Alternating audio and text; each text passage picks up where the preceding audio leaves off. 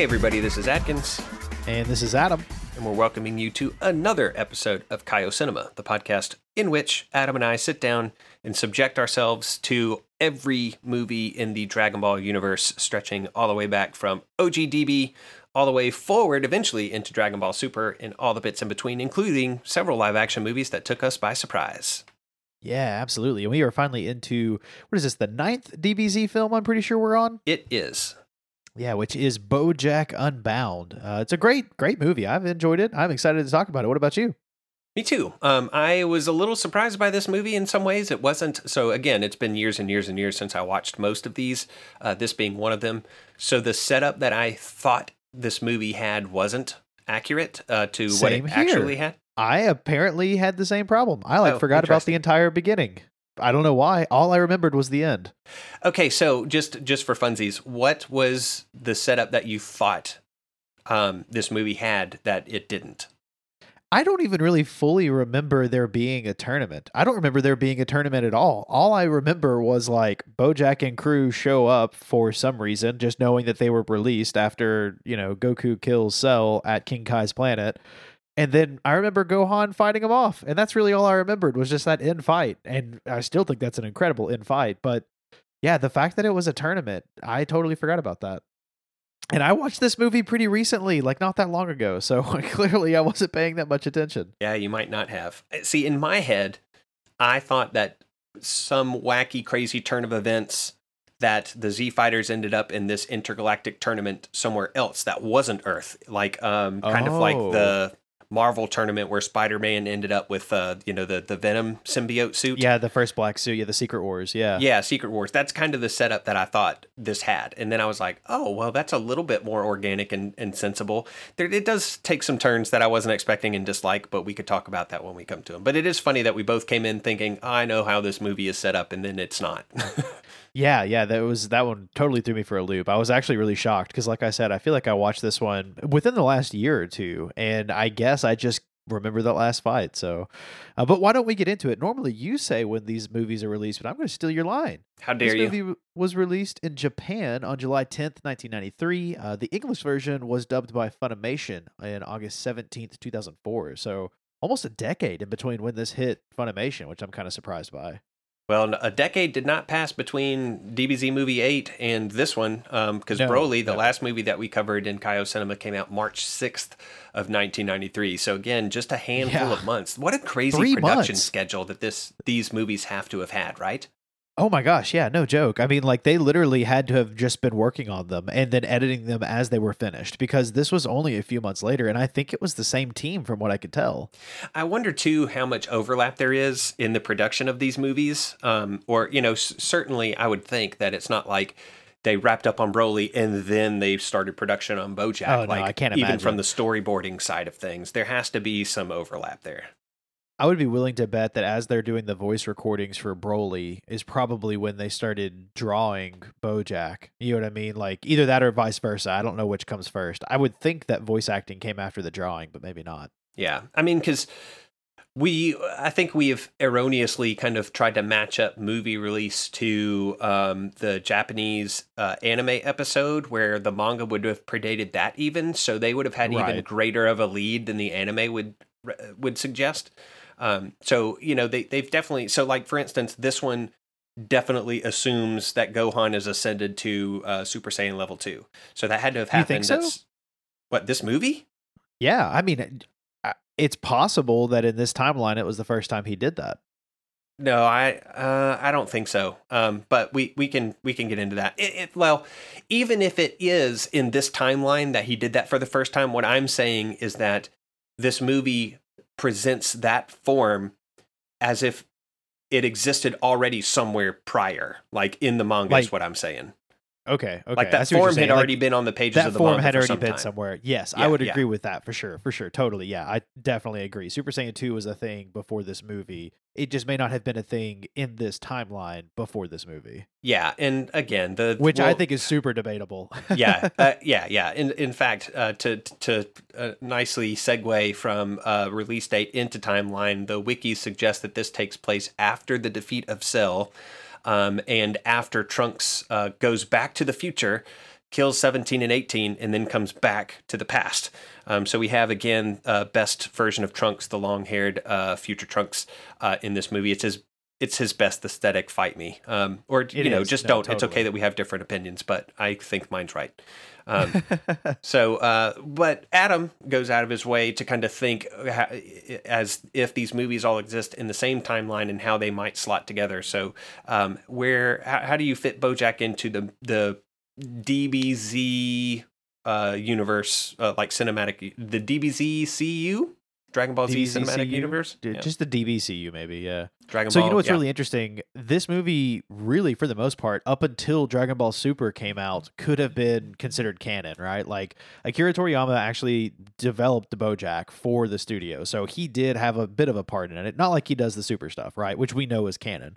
However, the interesting thing is is that in super we reunite with future trunks and he straight up is like oh i haven't seen you guys since cell. And not only that but he basically hasn't left. So when that takes place and when future trunks comes back into the picture and there's this whole thing where bojack's not mentioned it's it's cell being the last one it makes sense at that point to say okay bojack is no longer at least dbz canon and I spent some time trying to think how this one could fit in, like what would realistically be different here.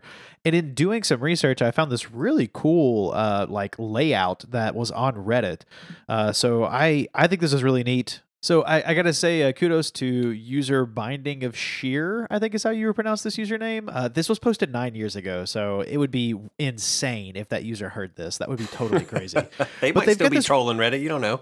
they might be, who knows? Uh, but they've got this really cool little like DBZ timeline where the movies could fit into their own universe. And going through this, there are some things that parallel between the TV show or the manga and the movies. Uh, so one of the cool things that they've done is basically laid out what they call inferred events, and these are kind of where the timeline differs and line up with movie slots. So for in order to get to basically BoJack on this little roadmap, uh, we let's say we start back with the Battle of Frieza. They've got Goku defeats Frieza with the Spirit Bomb, and then we go right into Cooler's Revenge. Not Goku defeating Frieza as a Super Saiyan. From Cooler's Revenge, we then go into like Return of Cooler, and then the androids arrive, and then we go into Goku taking an antidote ahead of time for the heart disease instead of him being uh, incapacitated. Now, with him being ahead of that, they are able to defeat the androids, the Z Fighters are, which lead us straight into Super Android 13. Uh, Cell is not necessarily a thing at this point yet. Once they beat Android 13, which was two movies ago, we get into Cell arriving, and at this point in the movie world, according to this, Vegeta defeats Semi Perfect Cell, which then leads us into the Broly movie, which I can actually kind of see. That one I kind of like. Uh, but the problem we run into after that is that if Perfect Cell never happened, then Goku couldn't have blown up King Kai's planet with Cell's destructing body, right? So that kind of takes this out of that realm. Although in this roadmap they have Bojack happening right after Broly. So that that part I don't feel like makes a whole lot of sense, but I do like the idea of it kind of lining up in that area if that makes sense. Yeah, and it makes some sense of the what we commented on during Broly, which is that nobody seems to be terribly concerned with Cell and the uh, Yeah. the Cell games in that movie at all, and and that that makes that covers that by well, he's we don't have to worry about it because Vegeta beat him up already. Um, and then this timeline would then I know that the the it doesn't make sense of Goku being dead and King Kai being dead, um, but it would make sense of a comment that you made earlier that you you were suggesting that maybe Super Saiyan 2 debuted um, as Gohan's form in this movie because he wouldn't have achieved it during Cell according to this timeline. Agreed. Although I don't like that as much. I feel like he still should have achieved it beforehand because it's not I don't want to say that it's too easy, but in this instance, it is kind of one of those things where it's like it, the way that the dialogue takes place, I feel like he's achieved it before. Yeah. You know, Go, Goku's telling him like, "Hey, use your true powers." It's not like, "Hey, you can ascend to this new level. You need to do it." It's use them. Like it's it's they're aware of it, you know. Right, right. But that's a, it is a pretty neat infographic. Um, there are some like weird bits where like Return of Cooler, for instance, is just a, a dead end.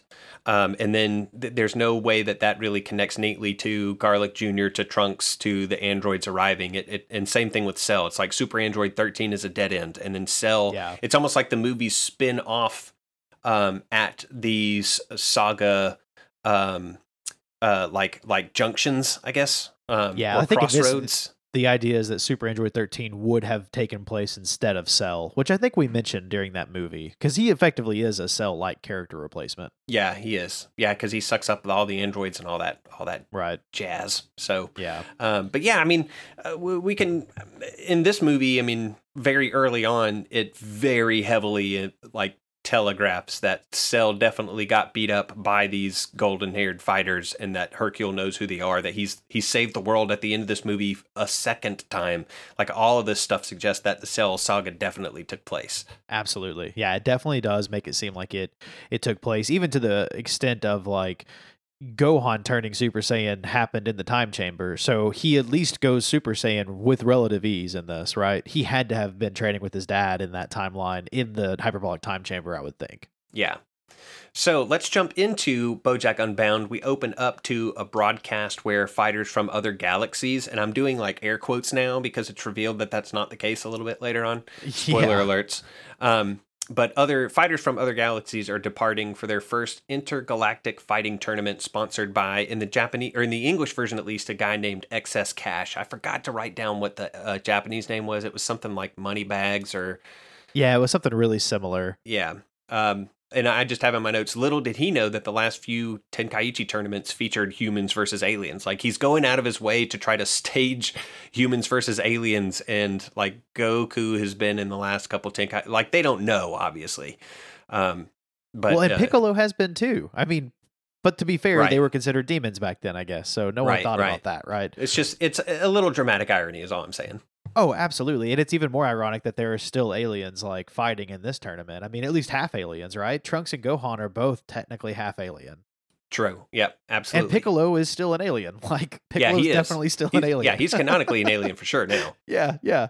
So, but it's great because the whole reason he's wanting to bring in these aliens are just because he promised this to his son. His son, who I think his name is Monty in the English version. I couldn't is. catch it. Uh, but but yeah, he's just he just wants aliens at this fight, like Daddy promised. So why not? You know. So he says you're going to have the best space aliens money can buy. Yeah, and it's great too because, like you said earlier, that's not even the case. Like the aliens are totally spoofed at the end. But regardless, uh, he also explains that the winner is going to get 100 million zeni and that they get to challenge Mr. Satan for the last match. Who, Mr. Satan, this is his first appearance in the movies, man.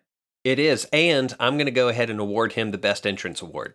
Oh my gosh, he does have the best entrance. Yes, It's like it's super good.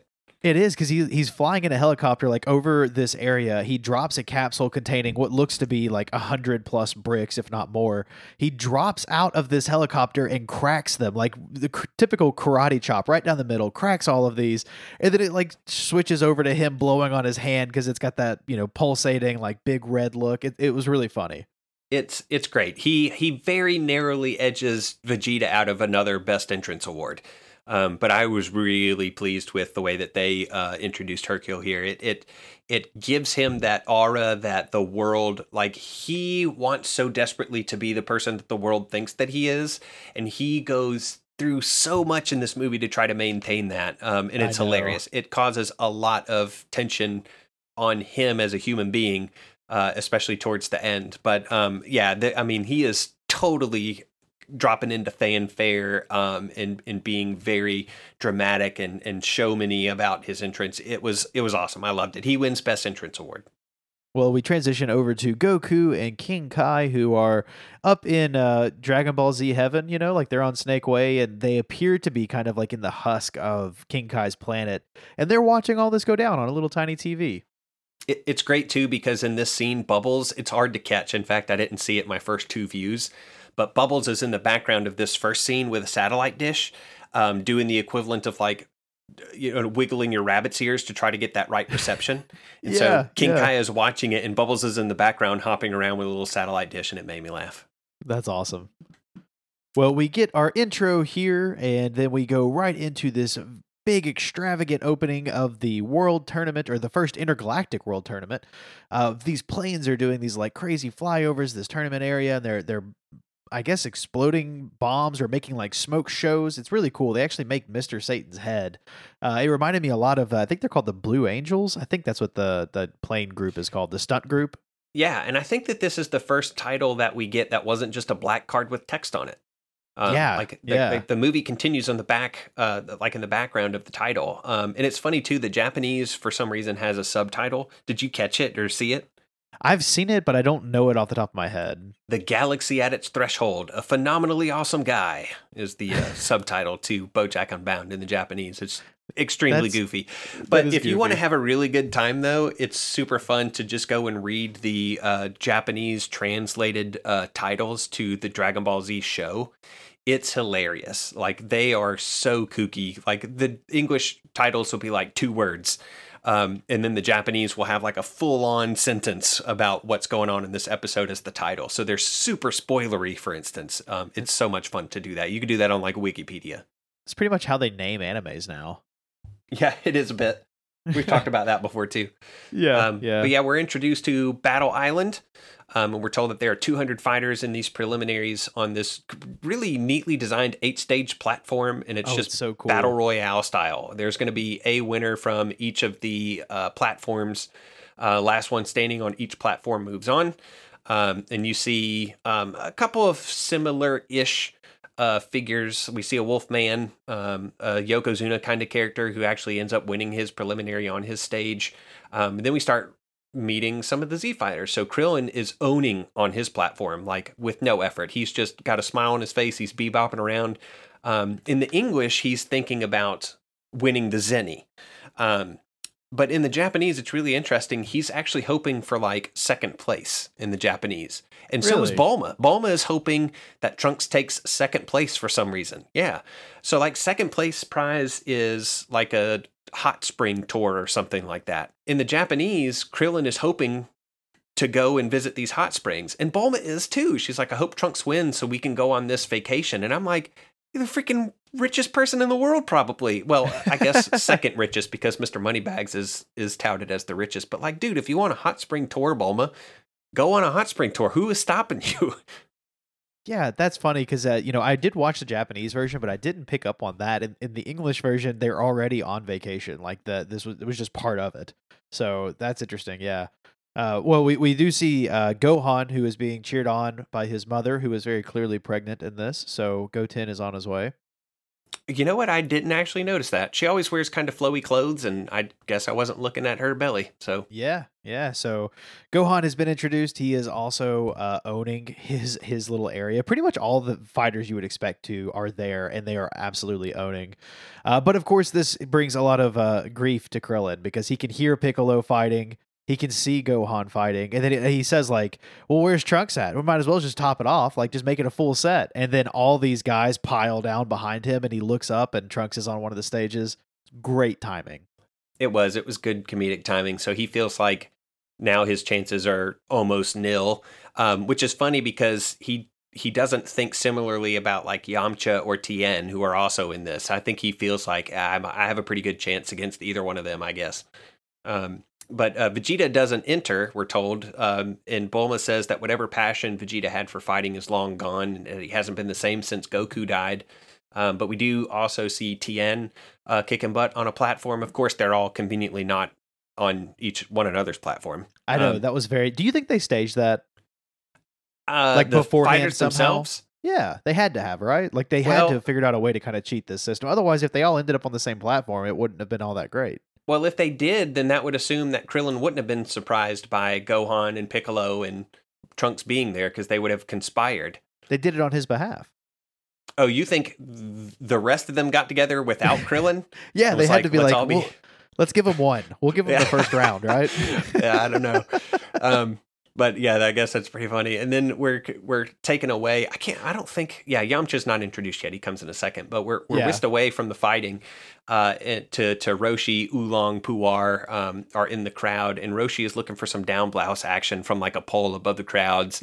And the, Yeah. the funniest thing about this is, did you pause and like? So let me explain this the scene real quick. He's he's scoping out all these people in the audience. He finally finds like a, a group of young women at a table. Um, and in the Japanese, the little kanji that comes up on the screen as he's looking at them are bounce and jiggle. Uh huh. And then his glasses do this like scouter thing or like Terminator body scan thing, and a bunch of Yeah, numbers come up on the screen. Did you actually pause and look at these things? These No, numbers? I didn't. I didn't look at the numbers. I assumed that they were like nonsensical. No, no, no, no. They're hilarious because they aren't nonsensical, and it was Oh, just man. this silly little detail. So if you hit pause at just the right time, you'll see that two of the women have statistics displayed over their bodies. Um, Oh no. Three three numbers in particular. The first one being labeled with a B, the second one being a W, and the third one an H. Can you have Ah, a guess at what those three numbers are? I'm guessing like a bust, a weight, and a height. Bust, wi- uh, waist. I would suggest. Waist, waist. Yeah, and then yeah. hips um, is what I would suggest. So it's that classic, like uh, you know, the Sir Mix-a-Lot triad. Yes. Yep. Um, and so it's given these dimensions for these two women. And the first one um, has a bust of 85, a waist of 59, and hips at 90. Um, and her body is labeled again on this display on his glasses as a lovely, cute body. And then the second one is labeled uh, bust of 83, a waist of 57, and a hips of 88. And her body is listed as dynamite body. um, and and these are displayed on his glasses. It was such a silly little detail that I absolutely fell in love with once I once I caught it all. It was a really fun scene. He like pops up out of nowhere, kind of scaring these girls, and I think it's Oolong that mentions it's either Oolong or Chaozu that's like, "What are you watching? The fight or your libido?" And that Yeah. cracked me up. Yeah, it's it's pretty great. Oh gosh, that scene was so much better once I paused and looked at what his glass because I assumed nonsense too when I was watching it the first time. I didn't even think to pause that. Like I just because I, I got the Terminator reference, but I was like, man, there can't be too much past that, you know. See, That's I really love funny. finding those weird details in in shows and stuff. Like like the podcast that I contribute to, the Turtle Recall podcast. I'm infamous amongst the hosts of finding some kooky detail in the background and, and figuring out what it means and all this kind of stuff. Like foreign language stuff in the background, I'm constantly uh, translating and, and presenting to them. They're like, "What? Like who pauses and looks this stuff up?" I'm like, "It's me. I'm that. Yeah. I'm that guy." You're that guy. I did see there was some guy in the audience that caught my eye. I think he has like a shirt that says DBZ and Super Saiyan on it or something like that, which I thought was like, oh, that's kind of funny that they've included something like that in in the audience, you know. Yeah, we do. Oh, uh, before we get back into the tournament, there's another quick cutaway to like Kai and Goku hanging out. King Kai looks at Goku and says something like, Fighting is in your blood, but unfortunately, you no longer have any. And that's something I wanted to like store in my brain because eventually in these movies, Goku is going to be dead and also fighting. And so if at any time at all he bleeds, I'm calling shenanigans. That's funny. I like that. Yeah. There's also a weird part here where, like, in the Japanese version, he seems to be really excited about seeing Trunks and Gohan fight specifically. Like, as if he's like, he's like, I've never seen them fight before. Like, I can't wait to see those two. Uh, but the English version doesn't have anything like that. Uh, now we're introduced to Yamcha, who was like up on top of a tower, and he's really bummed because all these strong fighters are there, and he knows he doesn't stand a chance. He's like, why am I even here at this point? And even Bulma is wondering, like, why Yamcha is up there, kind of. Like, she says something about, you know, why he's lost his drive. But I mean, come on, we all know why. Like, you're, you Yamcha's not about to fight Vegeta, Bulma. That's not going to happen, you know? Yeah, Uh, but- Vegeta's not even there, and he's still bummed that he's going to lose, which is not an inaccurate statement. I mean, it's Yamcha. It- Sure. You know, honestly, I mean, Krillin obviously is a more likable character in Dragon Ball Z, I would argue, than Yamcha is. But all the crap that Krillin goes through is more accurately projected onto Yamcha, in my opinion. I agree. I mean, I have another bone to pick with this movie about the way that they treat Krillin versus the way that Krillin is, or Krillin is. Uh, treated in the show itself, and it it's wildly inconsistent in my brain, and I don't like it. Well, sometimes Krillin is who they just use to pick on in the movies. It feels Yeah, like. that's what I'm saying. Because in the show, Yamcha. Yeah, I can see why you would say that, but Yamcha is so irrelevant after the Saiyan saga. It's hard to use him. At least Krillin is there through the end. I mean, Krillin got taken to the Tournament of Power in Super. He's still relevant. They made Yamcha irrelevant almost immediately in DBZ. That's why he should be the chump joke character. But people don't know him. That's the problem. Like I- most well, that yeah, that's what I'm saying. It's like it make I understand that Krillin is this uh this more likable, more prominent character, but the way that he is treated or handled narratively in the show versus all literally all of the movies is wildly different. It is Like it's I not agree. even the same Krillin. Like we complained about how Vegeta in uh, uh, Broly wasn't Vegeta. Like Krillin in the movies is not Krillin in in the show at all, in my opinion. Yeah, I agree. I mean, I think in the show he does definitely have his faults. Like he gets dumped on quite a bit in the show too, but they it's spread out so much that I don't think it's as painfully obvious. Does that make sense? Well, they this they just make him seem like this incompetent dude in the movies, and Oh, like yeah. he is consistently the scrappy dude who knows that he's outclassed as far as strength is concerned, but is willing to stand his ground and fight regardless. Like they make him that in the dopey in the they make him dopey in the movies for yeah, sure. that's that's Yeah. my big problem. Yeah, no, that makes sense. I, I definitely see where you're coming from on that. Well, Gohan, Trunks, and Krillin um, all move on, but Krillin is like moved on kind of cheaply. Oh, the, Yeah. al- Also, before this happens, Yamcha gets ringed out because, like, the crowd bumps into the little tower thing that he's on, and he falls in because apparently he forgot how to fly. Um, and like Krillin does a similar thing. It's weird to me that they did that, but um, yeah, it's so really goofy. Yamcha falls into the water again because apparently he forgot to fly. And then so Gohan, Trunks, Krillin all move on. Krillin moves on because they the platform he was on gets tilted um, to like a 90 degree vertical angle, and he's able to hold on to the edge while everybody else falls off. Um, Piccolo moves on. Um, and as they're progressing and being announced as uh, semifinalists, Hercule is recognizing them all from the conflict with Cell and is freaking out. Um, Tien moves on, uh, and then like three more chumps just to round out Yeah. um, the, the final eight. Doskoi, Doskoi, Udo, and Sky Dragon are the ones that move on. They're they're just kind of the I'm gonna chump change, right? Uh, Yeah. Although Sky Dragon actually is a filler character from a filler episode in DBZ, uh, so that's kind of cool to see like a filler character live on a little bit. Yeah, they can bring a filler character from the well, yeah, I guess non-canon into non-canon, I suppose. But Yeah, um, so the semifinal uh, or the quarterfinals, this would be, um, are announced. but they, they call them the semifinals in the show or in the movie, so it threw Oh, do they? loop. Yeah, because he couldn't. He, he refers to this next round as the semifinals, but it's not. It's the well, you know, actually, because of the way that they structured this, now I'm thinking about it, this would be the semifinals because of the way that the finals are structured. The fighters, the four left, are not fighting amongst themselves. They're going to fight well, other opponents and then come back to with a single winner. So this would be the semifinals Okay, with the yeah. structure. That I makes guess some if you put it that way, that does make more sense. Because I was kind of irritated by that. I'm like, that seems like a dumb thing to have missed. But no, that Yeah. does make sense. Okay, well, I'm the dumb one in this case. well, I, I didn't realize it until I started talking about it with you. So um, to be fair, but um, Piccolo versus Krillin, and of course Krillin's like, if it wasn't for bad luck, I wouldn't have any. Uh, Gohan versus Udo, who's this like Yokozuna looking dude. Um, Trunks versus Tien. Uh, and then uh, is that uh, there's It's then there's one more just like Sky two Dragon. scrubs. Yeah, yeah. Yeah, so Gohan rings out Udo with immediately. He just sweeps his leg and he goes flying. Um, Trunks versus Tien. Listen, like this might be a controversial take for this movie. This might be the best fight of this entire movie. It's a Trunks really good Tien. fight. It's a really, but I have a huge problem with it. My big What? problem with it is that Tien uses the tri beam cannon against Trunks, which is a move he would never use is just for fun. Like that move depletes his life force. Yeah. That's they make a huge deal out of that when he's using it against Cell as like a deterrent, right? He's buying them time. But for him to just willy nilly use it in a tournament like this, no way. I mean, would you use the tri beam and sacrifice a little bit of your life for a hundred million zeni? I feel like I might. That's what my thought no, was. No, not when I'm fighting literally the Prince of all Saiyans. I mean, like Well, here's here's what I. So mad props the new Tien. Prince, I guess I should say. Yeah. Um, mad props to Tien because he's not scared. In fact, he looks at Trunks and he's like, you know, what do you say we give him the good show? Which is like, Yeah. don't hold back on me, dude. Tien's his tactic was he knew he was not going to knock Trunks unconscious. He was consistently just trying to get him into the water. Tribeam had a really good chance of doing that.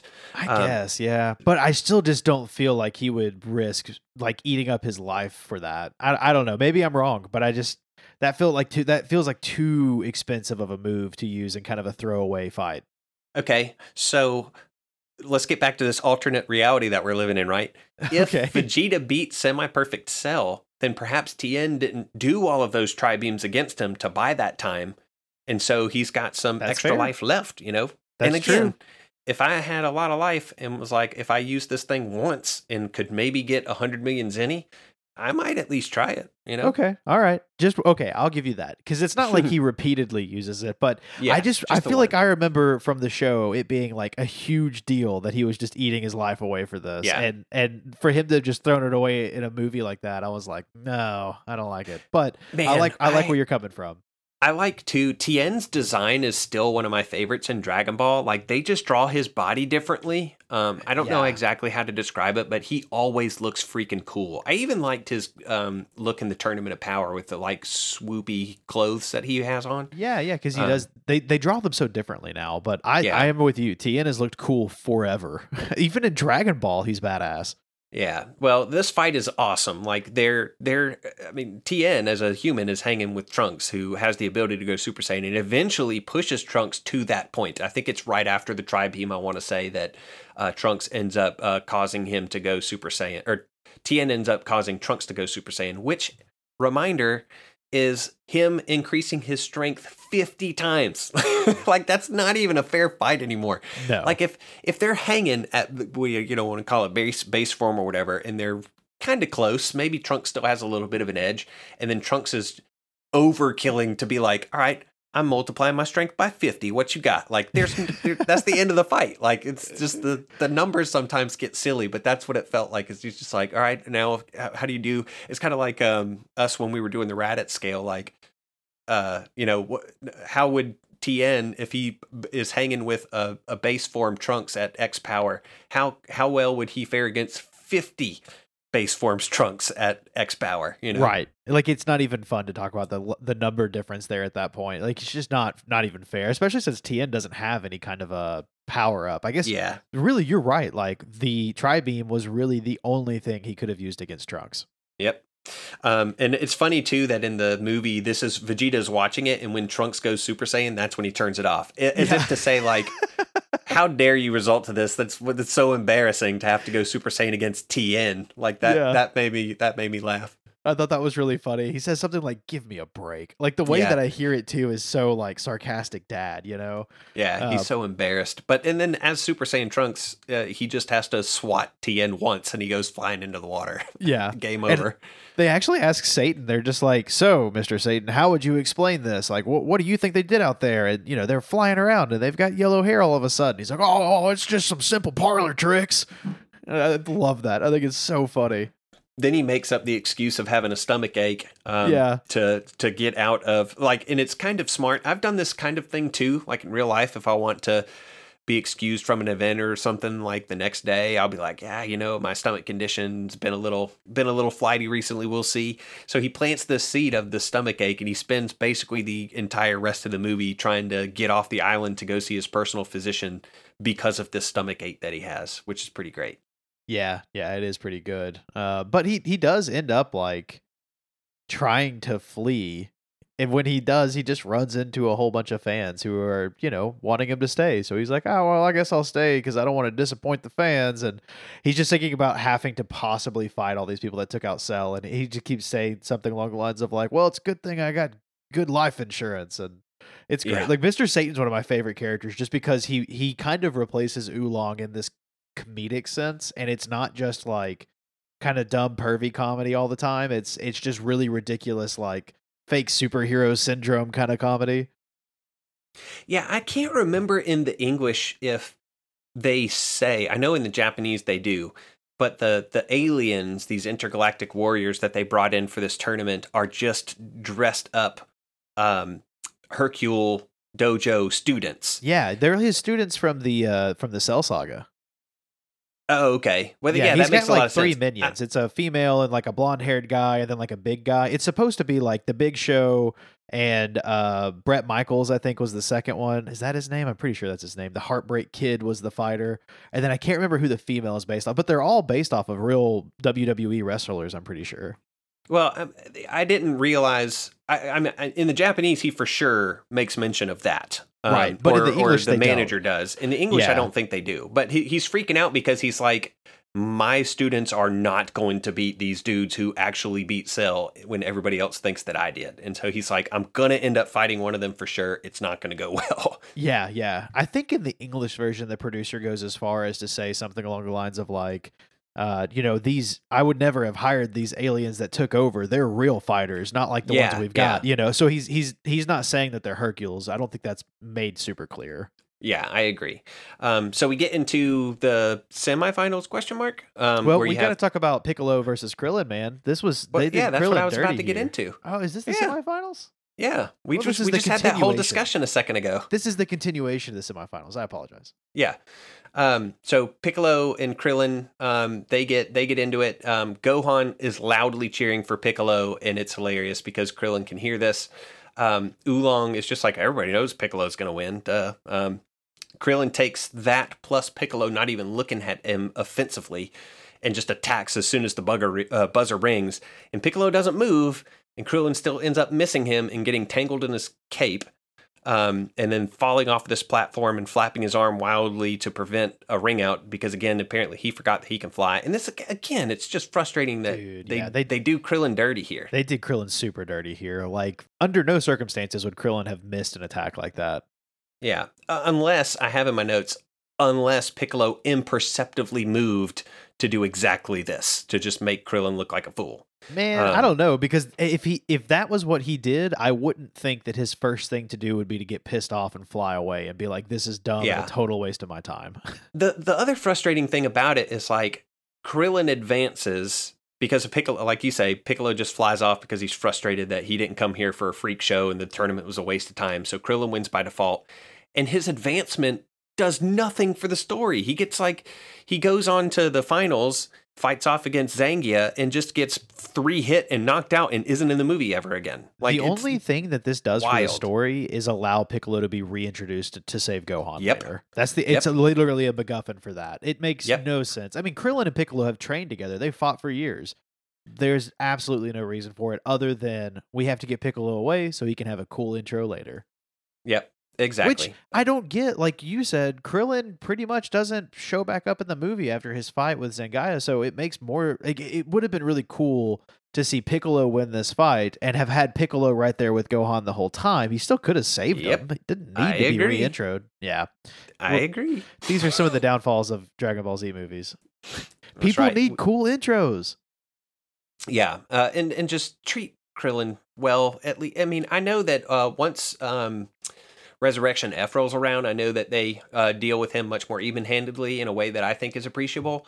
I can't recall much of him in any of the other movies, but again, it's just been a long time since I've seen any of them. I feel like the reason he gets treated better in those movies is because Akira Toriyama is over them. Like he's admitted that Krillin's one of his favorite characters, so he treats him well in those movies.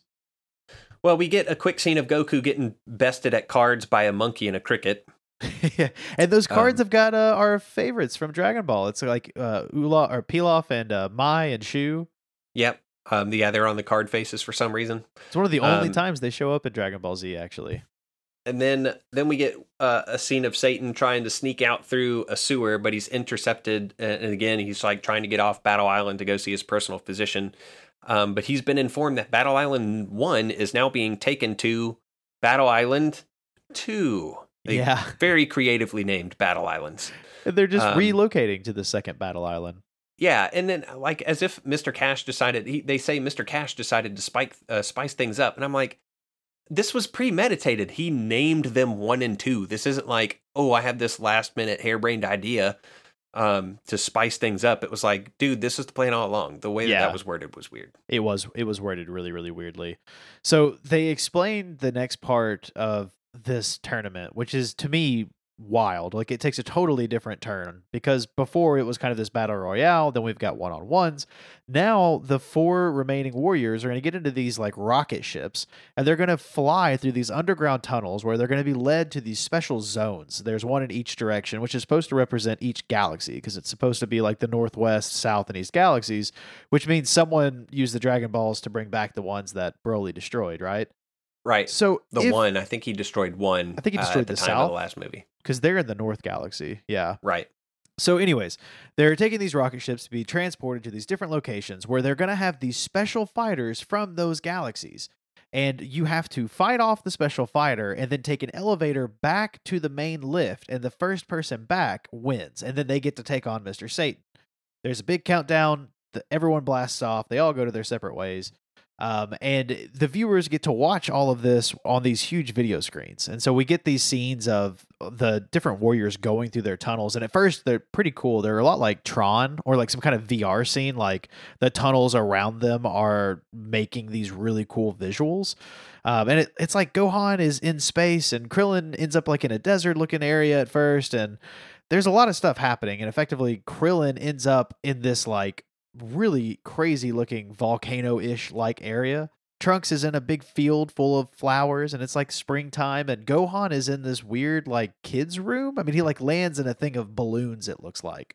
Yeah, he's on like Mo uh, not Mojo's Battle World, um like arcades one of arcade from Marvel Comics, like one of his staged Oh, yeah. arenas for the X Men. You know, that's what Yeah. it seems like. That's a way, really good way of describing it. I loved too that Krillin in the English it makes less sense. Krillin thinks he's got an advantage in this quote unquote race because he has less wind resistance. But in the Japanese, it makes way more sense. He's happy that he has a chance precisely because he doesn't have to fight the other fighters that are definitely stronger than him. Uh, that so makes he a feels lot like more sense. Yeah. yeah. he's like I'm. I did. I don't have to fight Go Gohan or Trunks at all. Well, my odds have have just uh, significantly improved. Um, and it's weird, like them going through the tunnels is trippy, and I have no idea why none of the shuttles are designed to have safe landings. Like the the people in the shuttles are just left to hopefully survive this crash landing into their zones. Um, it's I couldn't tell if- That was the intention or if that was where Bojack's crew maybe sabotaged things. Yeah, I couldn't tell that either because I was like, do the rockets take them through space time? Is that what the visuals are? But the nobody seems surprised when they're watching the screens, the crowds, and they see the tunnels crisscrossing and swooping, and then they all presumably end up where they're supposed to be because nobody's like, where the hell did they end up? Yeah, So- well, my understanding is they're all underground. Like they're under Battle Island 2, and they're each Right. in these weird little like biospheres that have been made underground. Which, if you have that technology, why are you hiding that from the world? That feels like something that should have come up, right? Uh, and why so- don't you install parachutes onto the shuttles? Like, like if you have that point, too. technology and you can't promise a safe landing for the people who you're expecting to fight for your own ten-year-old son's entertainment, come on. Yeah, yeah, it's so much about this part is just really, really wild. And yeah, gosh, this is crazy. So we meet back up with Krillin, who finally meets his opponent, and at least who he thinks is supposed to be his opponent. And he starts to introduce himself. And in the English version, as the like dust is settling, we find that it is a, a female. And Krillin just says, Man, space chicks are hot. Which I thought was great. so this is uh, Zangia, um, or Zangia maybe. Um, this is she is voiced by Colleen Clinkenbeard, who we've had experience with before as young Yeah. Goku and Gohan, Princess Snake. Um, he, she even voices uh, Monty, the kid in this movie, uh, Android 18, my, uh, and then Momo from My Hero, and also Monkey D. Luffy. I don't think I ever said that before, Oh. but she's like the voice of uh, Monkey D. Luffy from uh, One cool. Piece. Does Um, Zangia sh- even have any lines in this movie? Uh, Like she yes. maybe screams at the end? Yeah, that might be the extent of it. Um, she, I think she says a sentence or two, and she definitely screams at the end.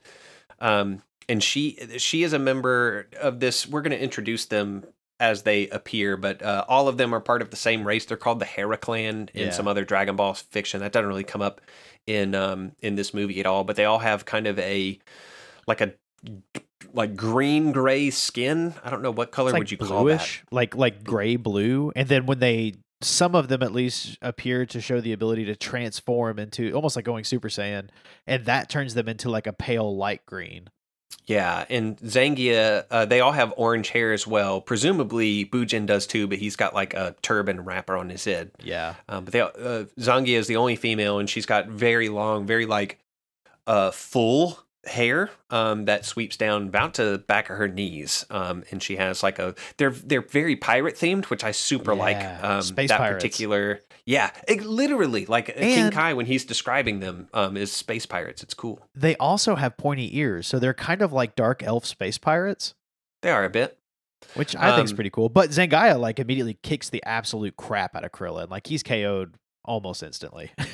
Yeah, and and like we don't even get her name in this movie. Um, No. like her name is not spoken at all. You you have to look it up um, either in a video game or in the wikis. Um, but her name comes from the Japanese uh, Zangyaku, which means cruelty or brutality, and you'll see a pattern amongst those names as we're introduced to them. But she powers up, and her hair rises when she does. It doesn't go Super Saiyan; it just just kind of gets on Lifts- in. It's really cool. Yeah. Um, five hits and Krillin and the hair go down and Krillin's done. Like that's it. You don't see Krillin until he's in the hospital at the end of the movie. Yeah. And then we transition over to Doskoi, who is in the sand. And I have in my notes, apparently he's a Pokemon because he only says his name. I was is Dosakoi his name? Yeah. Interesting. Yeah, I looked that up and it's just a sumo exclamation is basically what I found. That's what they pronounce. At least that's what they said his name was when they were introducing him, like as moving on to the finales and everything. So yeah, I, I guess. Interesting. But he's ambushed by another one of these aliens uh, who just chokes him out and literally just kills him. And like the whole crowd is watching this happen. And if I remember correctly, this is the one that is named uh, Beto. I had him listed as mustache in my uh, Yeah. notes because he's got a pretty cool mustache. This is Beto. Um, this is Robert McCollum, who played uh, Raisin and Le- uh, Lakessi in a previous movie. Um, Misu Misu Katsune in uh, which one was that? Uh, Doctor Wheelio. That's uh, Misu Katsune. Um, so uh, World's Strongest. the world's strongest, yeah. Yeah, Goten and GT. Uh, he plays a character in the second and third Broly movies named Meloja. Um, and he also plays Haruta Garn and Stain in My Hero. Oh, cool. Um, and his name is uh, taken from so uh, most of these rest of these characters kind of have name pairings. So his I'm gonna slaughter this Japanese. I'm sorry. Um, it's probably gonna at least as bad as Katsuki. Um, but the Japanese, it looks like it's kind of like a compound word in Japanese, but it's Gokua Aku Bidu. Um, and his name is taken from the end of that, and it just means inhuman or unjust. Um, and this is where the manager is like, these are not the fighters we scheduled. They're supposed to be friendly ETs, but he's like, I wouldn't book this. They're real. And in the Japanese, you get the ex- explanation that it's just Mr. Satan's pupils.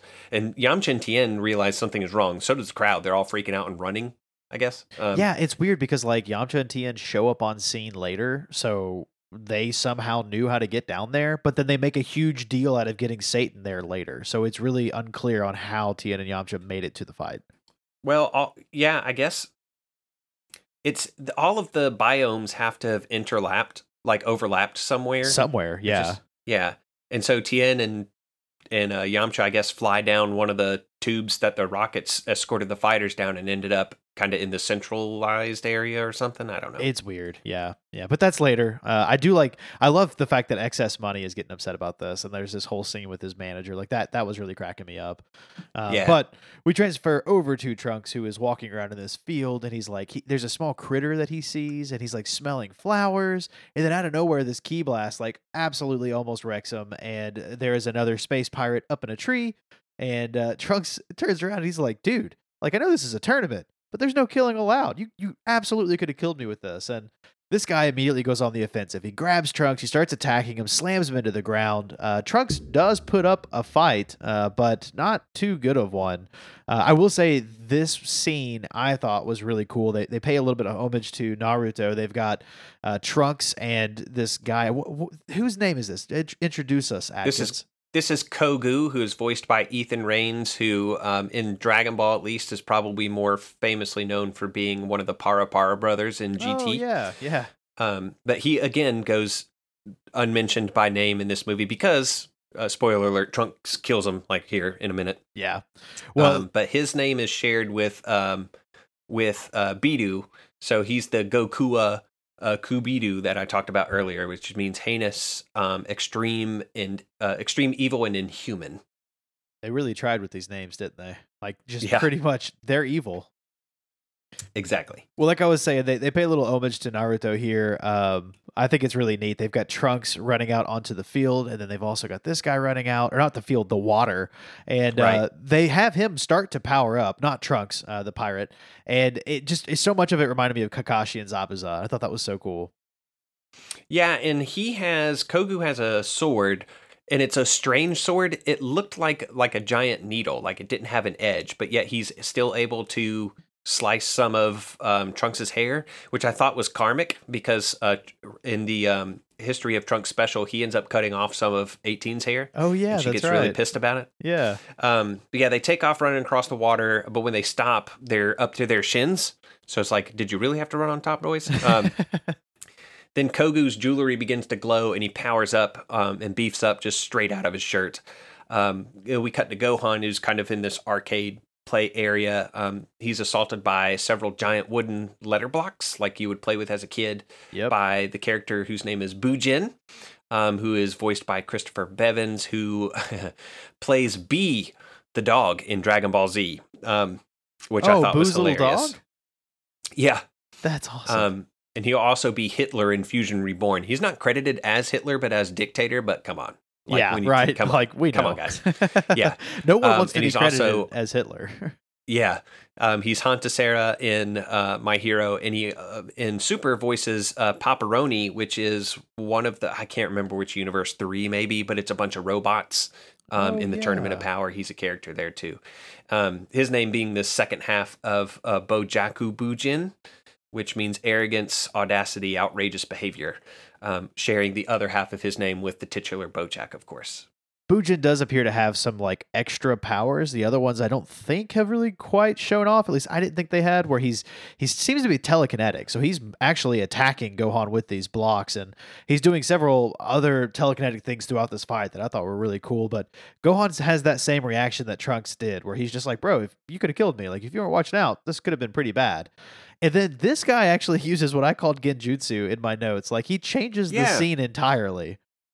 Yeah, so I wrote that not only does he apparently have telekinetic abilities because he hurls some like giant clock arms at Gohan, who just auras them away, is what I wrote in. It's like Go Gohan's aura is kind of like a um, like a belt sander, and the yeah. the the hands fly in and just are obliterated. Um, but he's also apparently telepathic because he changes the entire environment, and it's goes unexplained. Uh, several things do in this movie. Yeah, there's a decent amount that goes unexplained. Well, we get thrown back into a uh, toilet room with Mr. Satan, who is just sitting on the John. He is trying to evade everything that's going on. He doesn't want to fight these warriors that have taken out Cell. Of course, the whole time he's in there trying to evade the crowds and everyone that needs him, the producer is trying to tell him that like something is going on. And I'm assuming he has been in the bathroom the whole time, which means he isn't aware that there are actual aliens out there like wrecking the warriors that he's afraid to fight. So he's not even aware of this new threat, right? Uh, but the producer's wanting him to come out. He's wanting him to address the crowd, like the crowd needs him. And we get thrown back into this fight with Trunks, who is currently getting his butt absolutely whooped. He's thrown through the city. This guy's is literally about to chop him up when Trunks goes Super Saiyan, blocks the attack, breaks the guy's sword, and then just shoves his hand right through his chest. it is a super cool scene. Um, and it's a bummer that they just did the same exact thing at the end of this movie um, with Gohan. I wish I had only seen it once in this movie, and in part because we saw a similar thing, a, a punch kind of end of the last movie.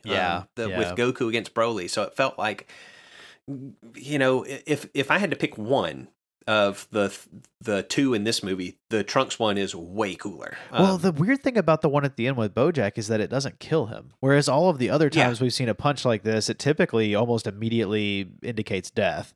But with Bojack, he kind of shrugs it off and is like, "Hey, I'm about to wreck your face, little kid." Yeah, see, I kind of took that. We're getting ahead of ourselves a little bit, but Yeah. I did take that as like him. He's like, "Oh, if I'm dying, you're dying too." Like, yeah. I think it was a death blow that he was going to have a hard time recovering from. Um, but he was just like, "All right, if I'm going out, you're I'm taking you with me," kind of thing. Yeah. Um, Well, we're speaking about then- Bojack. This is his first appearance, right? Because as Trunks is standing there, out of nowhere, he's attacked from behind. Like he's hit so hard, his dad feels it. We get the scene Yeah. with Vegeta, who's like looking That's a at the funny way of- sword. of explaining that. yeah, I mean, it really is because like Vegeta's like just randomly looks at the sword and is like, "Huh, something's not right." Like, okay, yeah, I just have that Vegeta feels a disturbance in the Force when Trunks gets knocked out. It's one hit and he's knocked out of Super Saiyan. yeah, just completely Um, unconscious. Yeah, it's e- even Gohan here senses like some bad ki.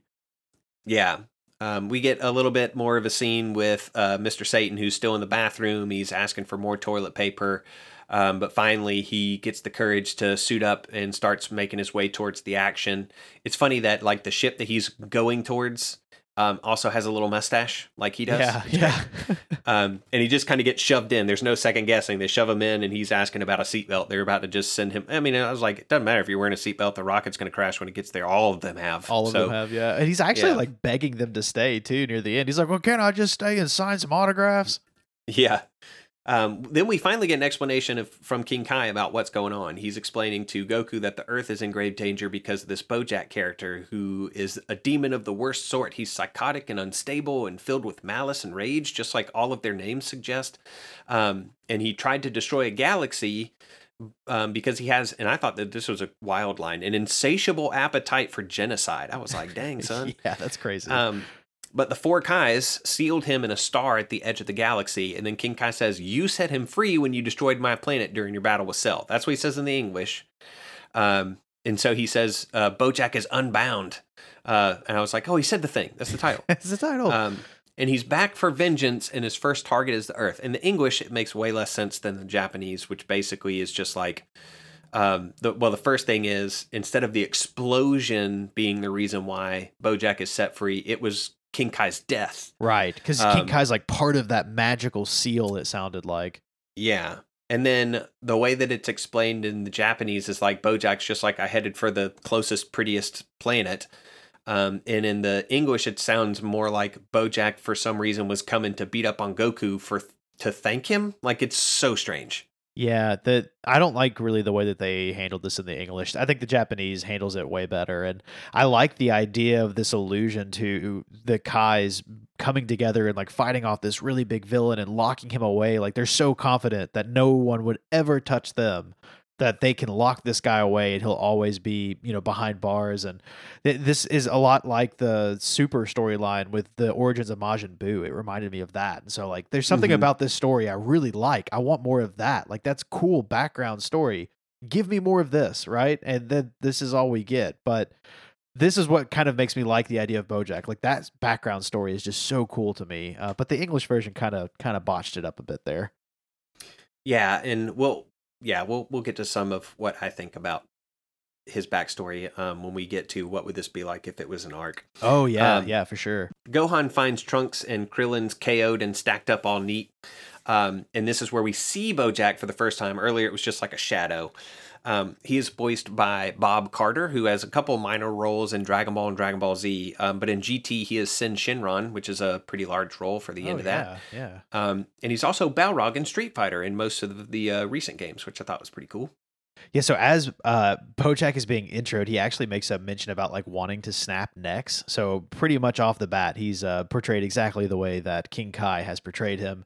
Uh, and then Tien and Yamcha show up, like I mentioned earlier. Like I, I guess maybe you're right. I guess they just flew down some of those tunnels, but I don't know. There's something about them showing up that I really don't like. Like they sh- they have no real right to be, although they are a Z fighter, so it makes sense that they would try, and I like that. I appreciate that about them. The other space pirates that are part of Bojack's crew, the Galaxy Team is what I think they're called, they are immediately like, hey, you need to bow to Bojack. Everyone needs to be bowing. Bojack has no equals. The universe is literally littered with people that think otherwise. You either need to stand down or you need to kneel. And of course, the Z Fighters are like, I will attack. So Yamcha and Tien are literally immediately taken out. They get basically single hit KO'd. Why did they show up? I don't know. They're tr- there to help, right? The the weirdest part about them getting taken out is that Gohan's just standing there. Like he's not trying to help. He just watches them get beat up and then is like, "All right, I guess I'll try."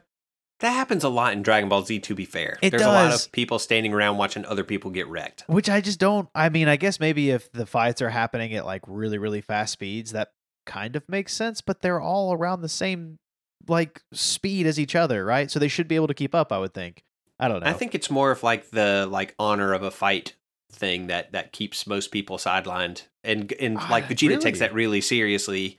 Even in this movie, when he's like, "I got him," and Trunks is like, "No, you need help," and Vegeta's like, "No, dude, I said I got him." Like yeah. the it's disrespectful um, to to jump in and and offer help when I say that I can take care of this, or it's just like a you know, even in like street fights, if two guys are in a fight one on one, and then the friends of one of the guys jumps in and starts wailing on them, then the numbers will start to even out. Like it's like this unspoken rule. That's true. I, I guess I feel like with the Saiyans it's more okay, but when it's Yamcha, like you can't tell me Yamcha was ever like, "Hey man, why were you just watching when they were beating me up?" Like Yeah, it's it's I mean- after they get KO'd that Gohan's like, "All right, let's do this," and go Super Saiyan to fight. yeah, yeah. Like I just I can't imagine that at, any point in time Yamcha hasn't sat there and just thought about all the times he watched his friends watch him get beat up.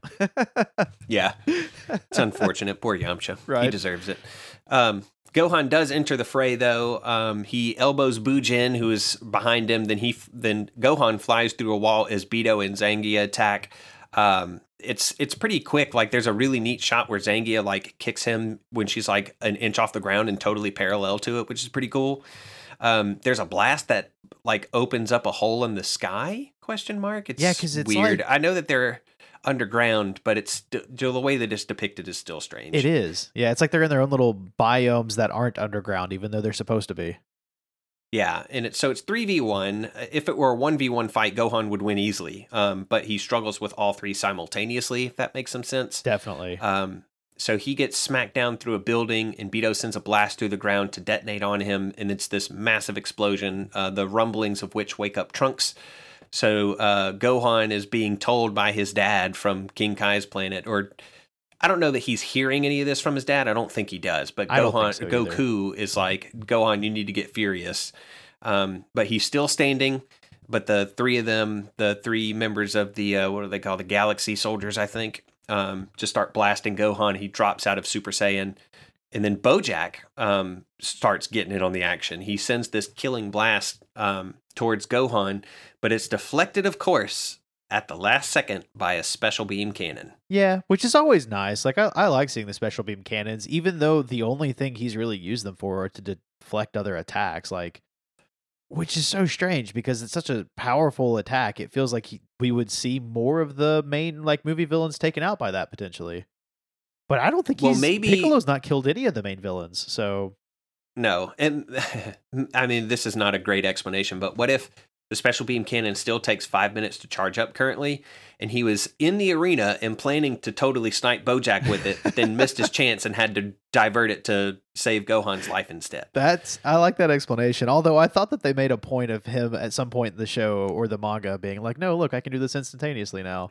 Yeah, they do. I was just trying to justify Yeah. it. I still like the first couple, the first time, maybe the first two times where Piccolo inexplicably is there at just the right time to save Gohan felt okay. And now it's just like you expect it. The first movie that it doesn't happen is going to be the real surprise, but where they act like Piccolo doing it is the surprise. And I'm like, no, dude, Yeah. You've done this enough times. This is the curse of watching these movies consecutively instead of them having, you know, uh, episodes of the anime in between it to kind of break up our recollection of these things. But watching them consecutively in quick succession, even brings curses like this to the forefront where I'm like, of course Piccolo does it again. Like I thought it was a joke in the last one.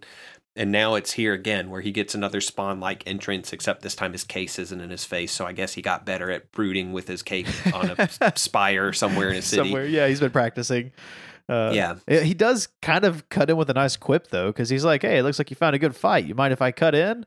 Uh, but I mean, I, I'm with you. Like, I, I'm sick of the uh, Piccolo saving Gohan trope. It's happened so much that it's a thing, you know, and it's it doesn't need to be.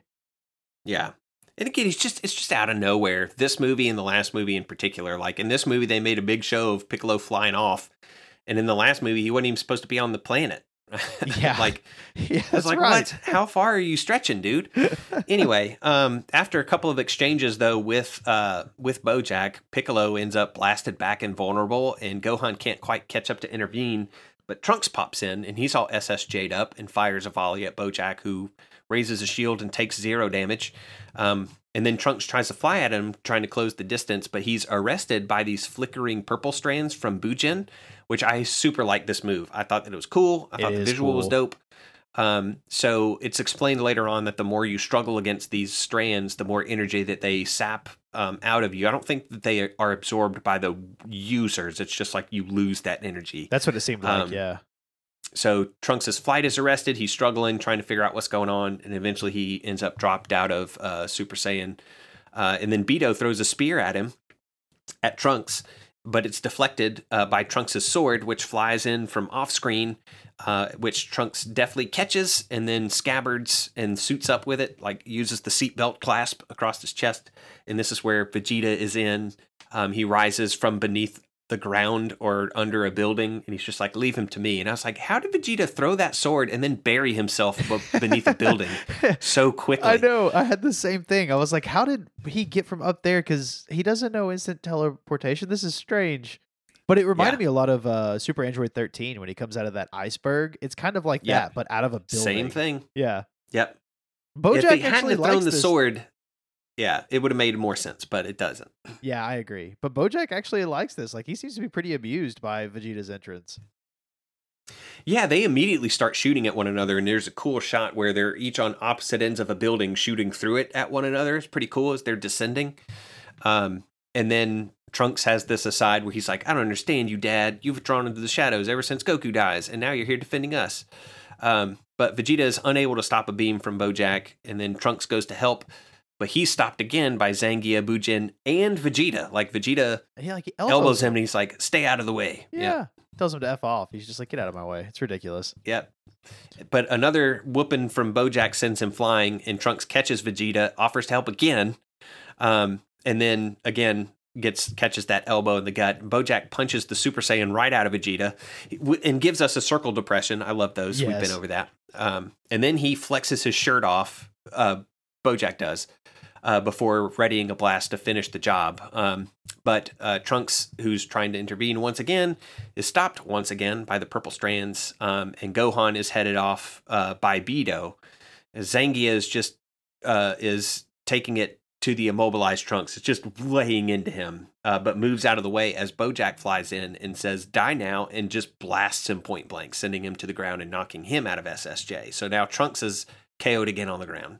Yeah, and Gohan like witnesses all of this. He sees it happen and he loses it. He goes after Bojack, um, and you know I have a note here. The music for this in the English version I felt like was really fitting, but the Japanese version has some really just like peppy music for Gohan to be basically just getting kind of beat up. like I feel like the first little bit here, Gohan has a rough time. Uh, he does end up getting caught in that same like energy netting, but with all three of the Galactic Warriors or Galaxy team using it against him. So it's not just uh, Bujin. Yeah. And then this is where Bojack comes up to him and says, Give your father a message for me, and then just starts pounding on him. Yeah, Um, yeah. So I have in my I have in my notes too. Apparently, Bojack got the news when he was locked in locked inside of this planet or star, because he knows who it was that freed him. Essentially, instead of just being like, "What the hell happened that let me free?" That would be the more reasonable uh, thing, right? Yeah, I have no idea how he would have known Goku did this. I mean, I- unless maybe Bujin knows because he's telekinetic and maybe he heard King Kai. That would be yeah, telepathic. Telepathic, that's what I mean. Yeah. but that's but even yeah, then that sure. uh, I don't know, that feels like it's stretching it. Yep. Uh, Satan comes onto the scene in the rocket that they shoved him into, and he takes out the only camera, I guess.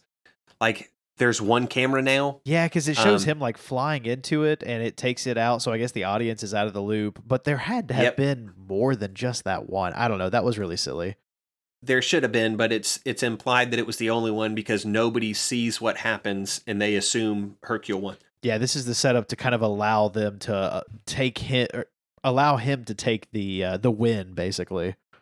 Yep. Um, so then after it breaks the camera, it hurtles at the, the the aliens and breaks their concentration, so the purple lines are dropped, and then it get, just gets blasted by Bojack, and Satan lands all Looney Tunes like into a depression on the ground. Um, and Bojack's just like, I hope that wasn't the cavalry. Um, and then Gohan's taken on all four for about two seconds before he gets punched once again out of Super Saiyan. And Bojack grabs him in this big bear hug. And I need to, I, I, I think I have this picture on my phone somewhere where it's like Gohan keeps getting bested by bear hugs. like he's routinely getting caught in these hugs. Um, because obviously Bojack puts him in one. Uh, now Cell ends up having him in a bear hug. He gets bear hugged by um, oh, what were the name of the two guys in the tournament of power, or not the tournament of power, but the uh, the tournament that uh, end up using the Majin Buu Oh, you're talking uh, about vacuum thing on him. Yeah, yeah. Spopovich and Yamu? Yeah, that sounds right. Yep. In Broly's second coming, Broly grabs Gohan and starts squeezing, and then in Resurrection F, he gets squeezed by the big bull man. So like he's just constantly being hugged to death. Isn't that a thing with Goku too, though? Like, I feel like he's been squeezed to death a bunch. Like, I, f- I feel like Vegeta did that to uh, Goku when he first landed and turned into the Great Ape. He crushed Goku too. Yeah, that that could be true. Yeah. But uh, like Yeah, it happens Gohan, to I have all these screenshots of him definitely being hugged. Yeah, man, that's Um, funny. That's such a brutal move too. Like, you're right up in someone's face and you're just squeezing them until their insides pop, and like you could hear the bones cracking in this scene and stuff. It's that's a brutal move. True. Um, we we cut to Goku, who's asking King Kai what they can do to help, We get a whole bunch of Gohan screaming before he passes out. Uh, and King Kai's like, "You can't go, Goku. You're dead." But then Goku just instant transmissions to Bojack and punches him real good. Yeah, he just goes Um, like, "What the? Okay." Yeah, just goes. Yeah. Oh gosh, it's frustrating a little bit. Well, and um, this- he catches Gohan. This scene of. Gohan screaming is a little ridiculous too, because it's like Gohan just absolutely screaming in pain while we see all of the other Z fighters totally unconscious in the middle of nowhere, and like they are not coming back from the, for this one at all. They look rough. Nope. Yep. Um. So he instant transmissions down, punches Bojack, catches Gohan, and he's like, "The world is depending on you." And then, so like he instant transmissions there, but then he just disappears. Like there's no. Uh, It's like almost like, the instant transmissions there, and he's bodily there enough to have punched Bojack. Why didn't he just hang around and finish the job? Instead, he literally just disappears from the movie and then is back with King Kai a little bit later on. There's no explanation given. I wonder if that's like after world rules. Like if he tries to go back, it wouldn't let him. But since he uses instant teleportation, he's a, or instant transmission, he gets there. There's some like rule, like I don't know, afterworldly rules, right? That just pulls him back, like just immediately grabs him, snatches him back up. Like souls I- can't exist without that little halo that allows him to exist there later. So maybe there's some kind of magic involved here.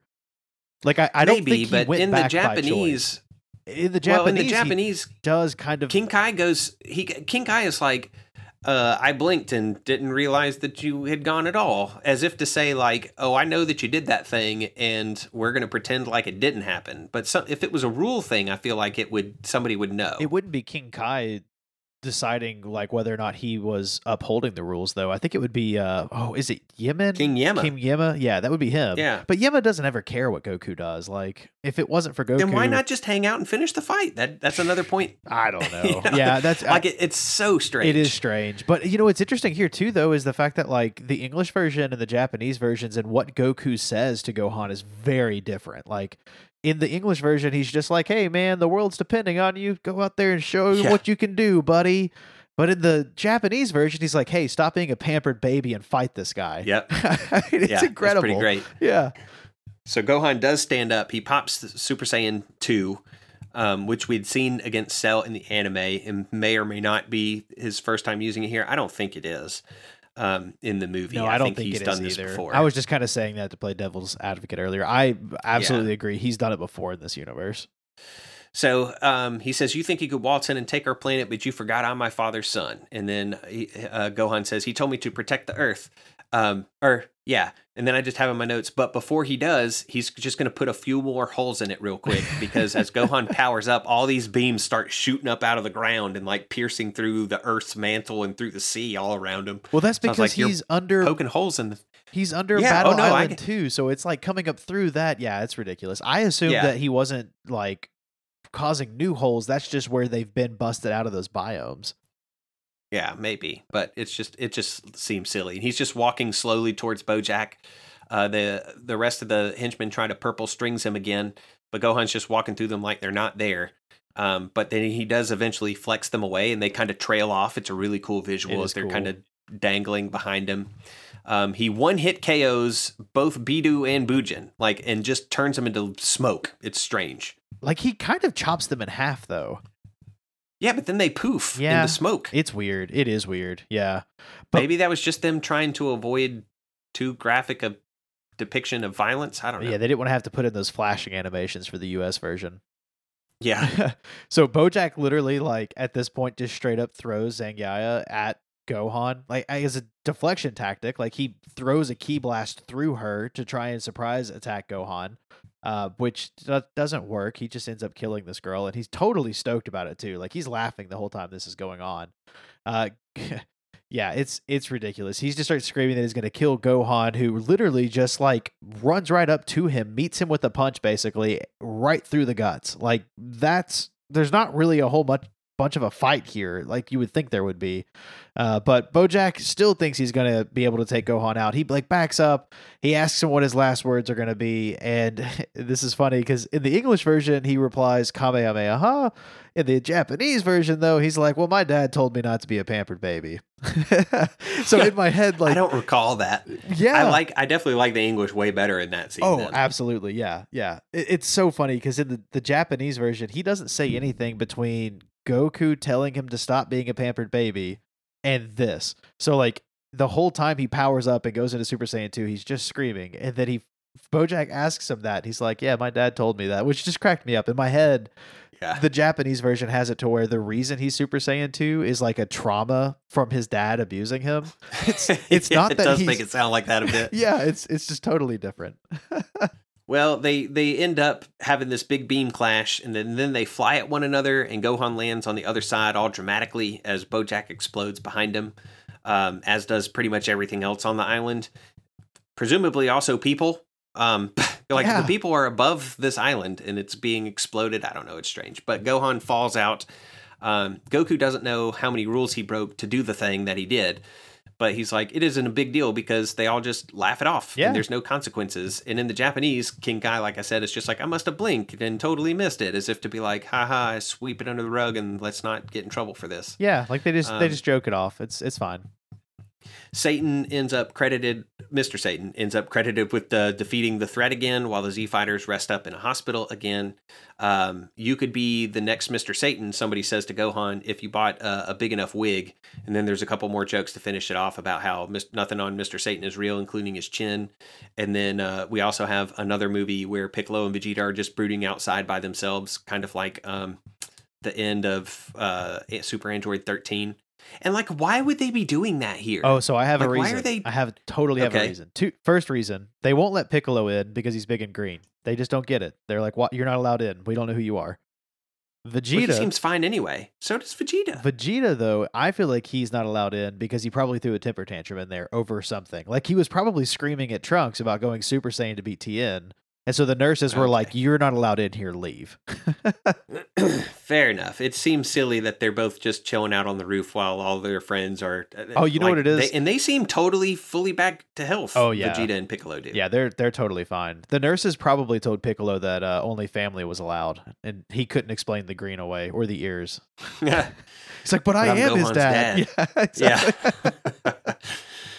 well, let's get into holler minutes real quick. Um, this one uh, ranks in at a measly 1.28, um, which is wild because in both the English and the Japanese, when Gohan is uh, presumably shouting as he's powering up in Super Saiyan 2, there's almost no screaming. It's eerily silent. It's just a soundtrack playing behind him. Uh, so there was a lot of room for screaming that didn't take place in this movie. The- it was strange. The one I had definitely had him screaming. So I don't know if maybe we watched different versions. Now I have three versions to be fair, um, because the DVD that I watched comes with three versions. Uh, but I, I, I don't know. I could have sworn there was screaming there. There was more in the English than in the Japanese for sure. Okay, okay, Um, and I, I did holler, holler minutes based on the English. gotcha. Okay, okay. Man, that's Um, shocking. we're- I would definitely would have thought this one would have had a higher number. Yeah, I mean it's uh, I don't think it's the lowest, but it's it's definitely down there a good bit right now. Like blood yeah, we've had a one two that were less than a minute. Um so it puts it in like fifth from the bottom really. Gotcha. So not that bad. Um, and then we, we've all but given up on Raditz scale because come on, numbers are just crazy at this point. But uh, the, an interesting segment that we kind of introduced is what if this arc was uh, an or what if this movie was an arc and not a movie? And I have a few notes on my end, but I'm curious to see if you had any um, before I dove into mine. The biggest thing that I could think of is that like I mentioned earlier, they kind of handled uh, Majin Buu's storyline in a very similar way, where they kind of have like the Grand Kais all going back in time and dealing with the original Buu and how Fat Buu became a thing, and so like it was a really cool storyline that I liked a whole lot. I could see them doing something very similar with this, where they kind of go back in time and show King Kai, you know, pairing up with the Kais that we met in that um, Afterworld tournament. That's a filler series. You know how we meet like the North Kai or the the East, West, and South Kais uh, for the their tournament. I I could see them going back and having a handful of episodes where they're explaining this to Goku or or the crew in general somehow. You know, King Kai's telling everybody through uh, telekinesis what's going on. Uh, and just it being more centric around Bojack and who he is, how he rose to Yeah. power, and like you know amassed his gang, right? Like all of these, I, I kind of feel bad for this crew because they seem really cool. Like they clearly have a really interesting backstory. If the Kais had to take them out, and and their planet appears to be wiped out. Like from what I could read online, Hera is no longer a planet that exists. So they're the last of their kind, a lot like the Saiyans.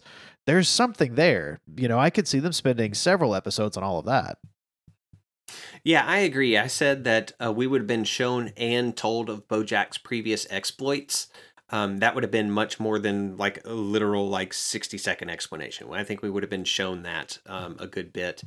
Um, this movie suffers a, a problem that's similar to some of the other Dragon Ball Z movies, which is that if you have one big bad and then also some cronies in the movies, then you have to take time to show the cronies getting beaten but that time is usually only a few minutes in length and takes that much time away from the big bad's battles necessarily. So Right. like you said, like Bojack is not all that involved, especially in the like climactic fight. He like he gets some punches in on a couple of different characters, but uh, for the most part cronies are are handling business for more screen time than Bojack is. Which is a disappointment Um, because I think he could have taken on a bunch of those fighters all at once, and it would have been a cool fight Yeah. scene.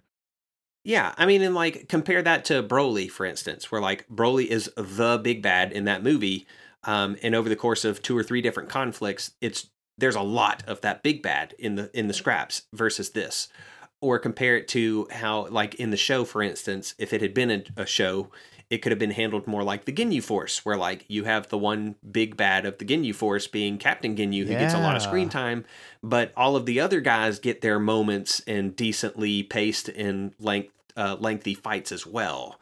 Um, so I think that the show would give um, would overcome that particular weakness for the movies just because of the restriction of the run times. Um, I also think, of course, that Krillin would um, would have been uh, there would have been a more pronounced fight for him, um, especially versus Zangia. Like I don't think that he would have been dropped in five hits if it were the show.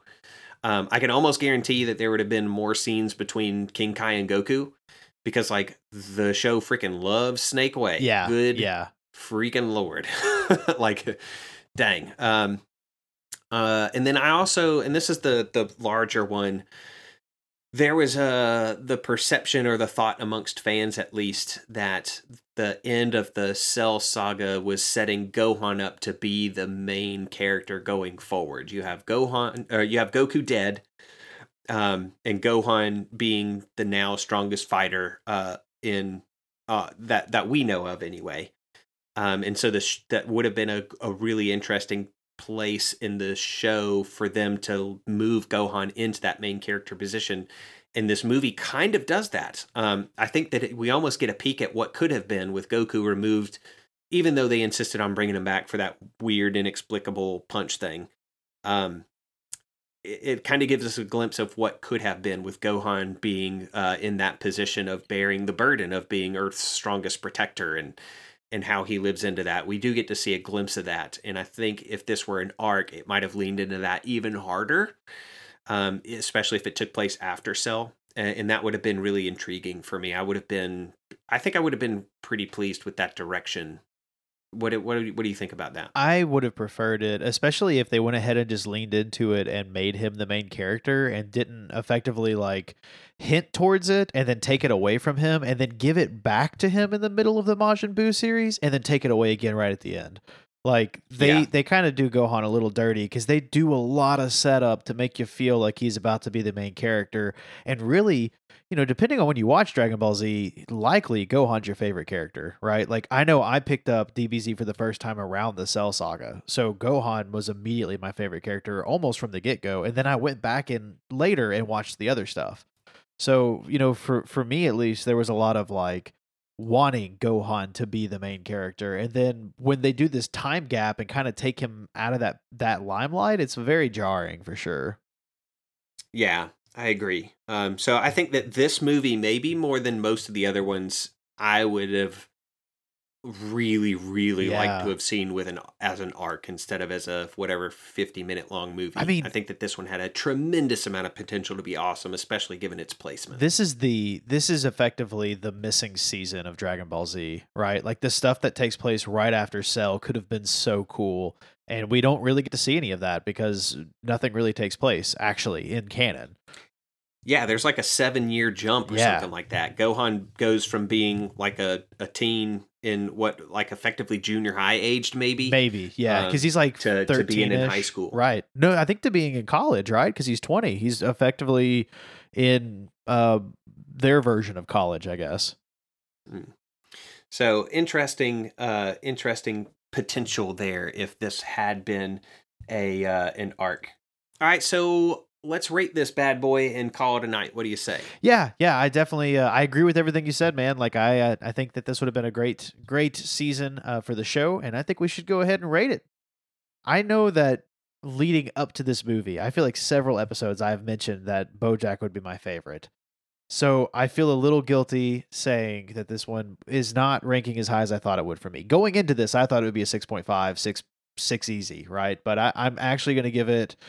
I'm struggling before, between a 4.5 and a 5. Uh, I like this movie, but they spend way too much time at the beginning of the tournament oh, on useless fights in my mind. Like the fact that Tien and Trunks have the best fight bothers me because Bojack is so cool. I like that villain so much uh, that it makes me want to give it like a 5 or a 5.5, right? But the movie itself is lacking in certain areas, I think. So whew, it's hard. I think I'm going to go with a 4.5 on this one, which really kills me because Bojack may be one of my favorite villains. Yeah, I I was torn between those two numbers as well. Um, in part because it had so much dang potential. Yeah. um, but I just don't think it fully realizes it. Um, and again, like I said, it's kind of frustrating and maybe a controversial take, but I really do think that that Trunks versus Tien fight was the best fight um, in in the movie as far as uh, what is actually shown, how it's handled, how it resolves, how it's even animated. I would say um, might be some of the more compelling animation in the whole movie Yeah. and- um it is it is good like it's a fine movie um but yeah it it's there are some even you know we i was talking about or to a friend about this um we're watching these movies a lot more critically than we would if we were just watching them for entertainment's sake. Um and from an entertainment standpoint even that i feel is diminished in this movie relative to what i would have liked. So i am giving it also a 4.5 i think that's I think that's pretty fair, which is silly because both of us ranked like Fight Son Goku, Win Son Goku higher than I know. which definitely is not a great movie, but it's fun. And this one has a couple of moments that that lean in that direction, but just don't quite get there. Yeah, like I mean, Super Saiyan 2 Gohan is such a cool thing. Like he was so cool in Cell. I think he's really cool in this movie. Like seeing him get pretty much like absolutely wrecked. I mean, just totally curb stomped. And then going Super Saiyan 2 and not like not even blinking at these these villains, these antagonists. They're nobodies. He literally rips two of them in half. It's awesome, but yeah, I don't know. There's so much. It could have been so much more. I think that's why I'm more disappointed. Like Super Android 13, I gave a high number. The whole time I was being entertained and I loved the fight sequences. But this one, I don't know. I, I, I mean, clearly you can see I'm I'm uh I'm conflicted because I keep talking about it. I'm like I don't I want to give it more. Yeah, I really do think that this this one had so much potential, does not realize it. But again, I think it's the fault of the format. If this had been written as an arc or a season, it could have been some of some really really good material. Yes. But the the movie format really really hurts it, in my opinion. I agree. I agree. Well, you know, BoJack is a pretty prominent character in the uh, superheroes stuff. So if we ever get into that, maybe we'll uh, we'll see him again. I suspect we will. Um, but between now and then, in two weeks' time, we're going to be covering Dragon Ball Z colon Broly hyphen Second Coming. So second Broly movie of three, uh, if you can count only the Dragon Ball Z movies. Um, four if you count uh, Dragon Ball Super colon Broly. But um, that's what we're going to be covering next. And don't forget, we have another podcast um, that covers all things My Hero Academia. We are currently in the thick of the climactic end, presumably, of Vigilantes. Um, and that will release uh, next week, a week from the moment that this episode releases. Uh, so feel free to join us literally every Monday um, between AMP and Kaio Cinema. Yes, we would love to have you. We just celebrated AMP's episode 100. It was an absolute blast. So if you're looking for a good joining point, that may be a fun one because we cover some good uh, trivia and you get to know us really well. I think uh, we really shined in that episode. That was super fun. And who knows, maybe one day Kaio Cinema will have a 100th episode. If, if it does, it will not be because of movies because there just ain't that many boys. There um, are not. But but yeah, we're thinking that maybe once we finish with this, we dive into uh, heroes because that is more non-canon material that seems kind of fun. It's like Dragon Ball Z, What If? Um, so that that piques my curiosity. I've not seen any of it. I know vaguely of some things that happen in it, but um, who knows? We will uh, continue to evolve Kaio Cinema, and one day will be it will reach its end. Um, we don't know when that'll happen, but it won't be anytime before these movies wrap up. So no, certainly not. But we'll see you in two weeks for another return. This time of Broly. Yep. See you guys.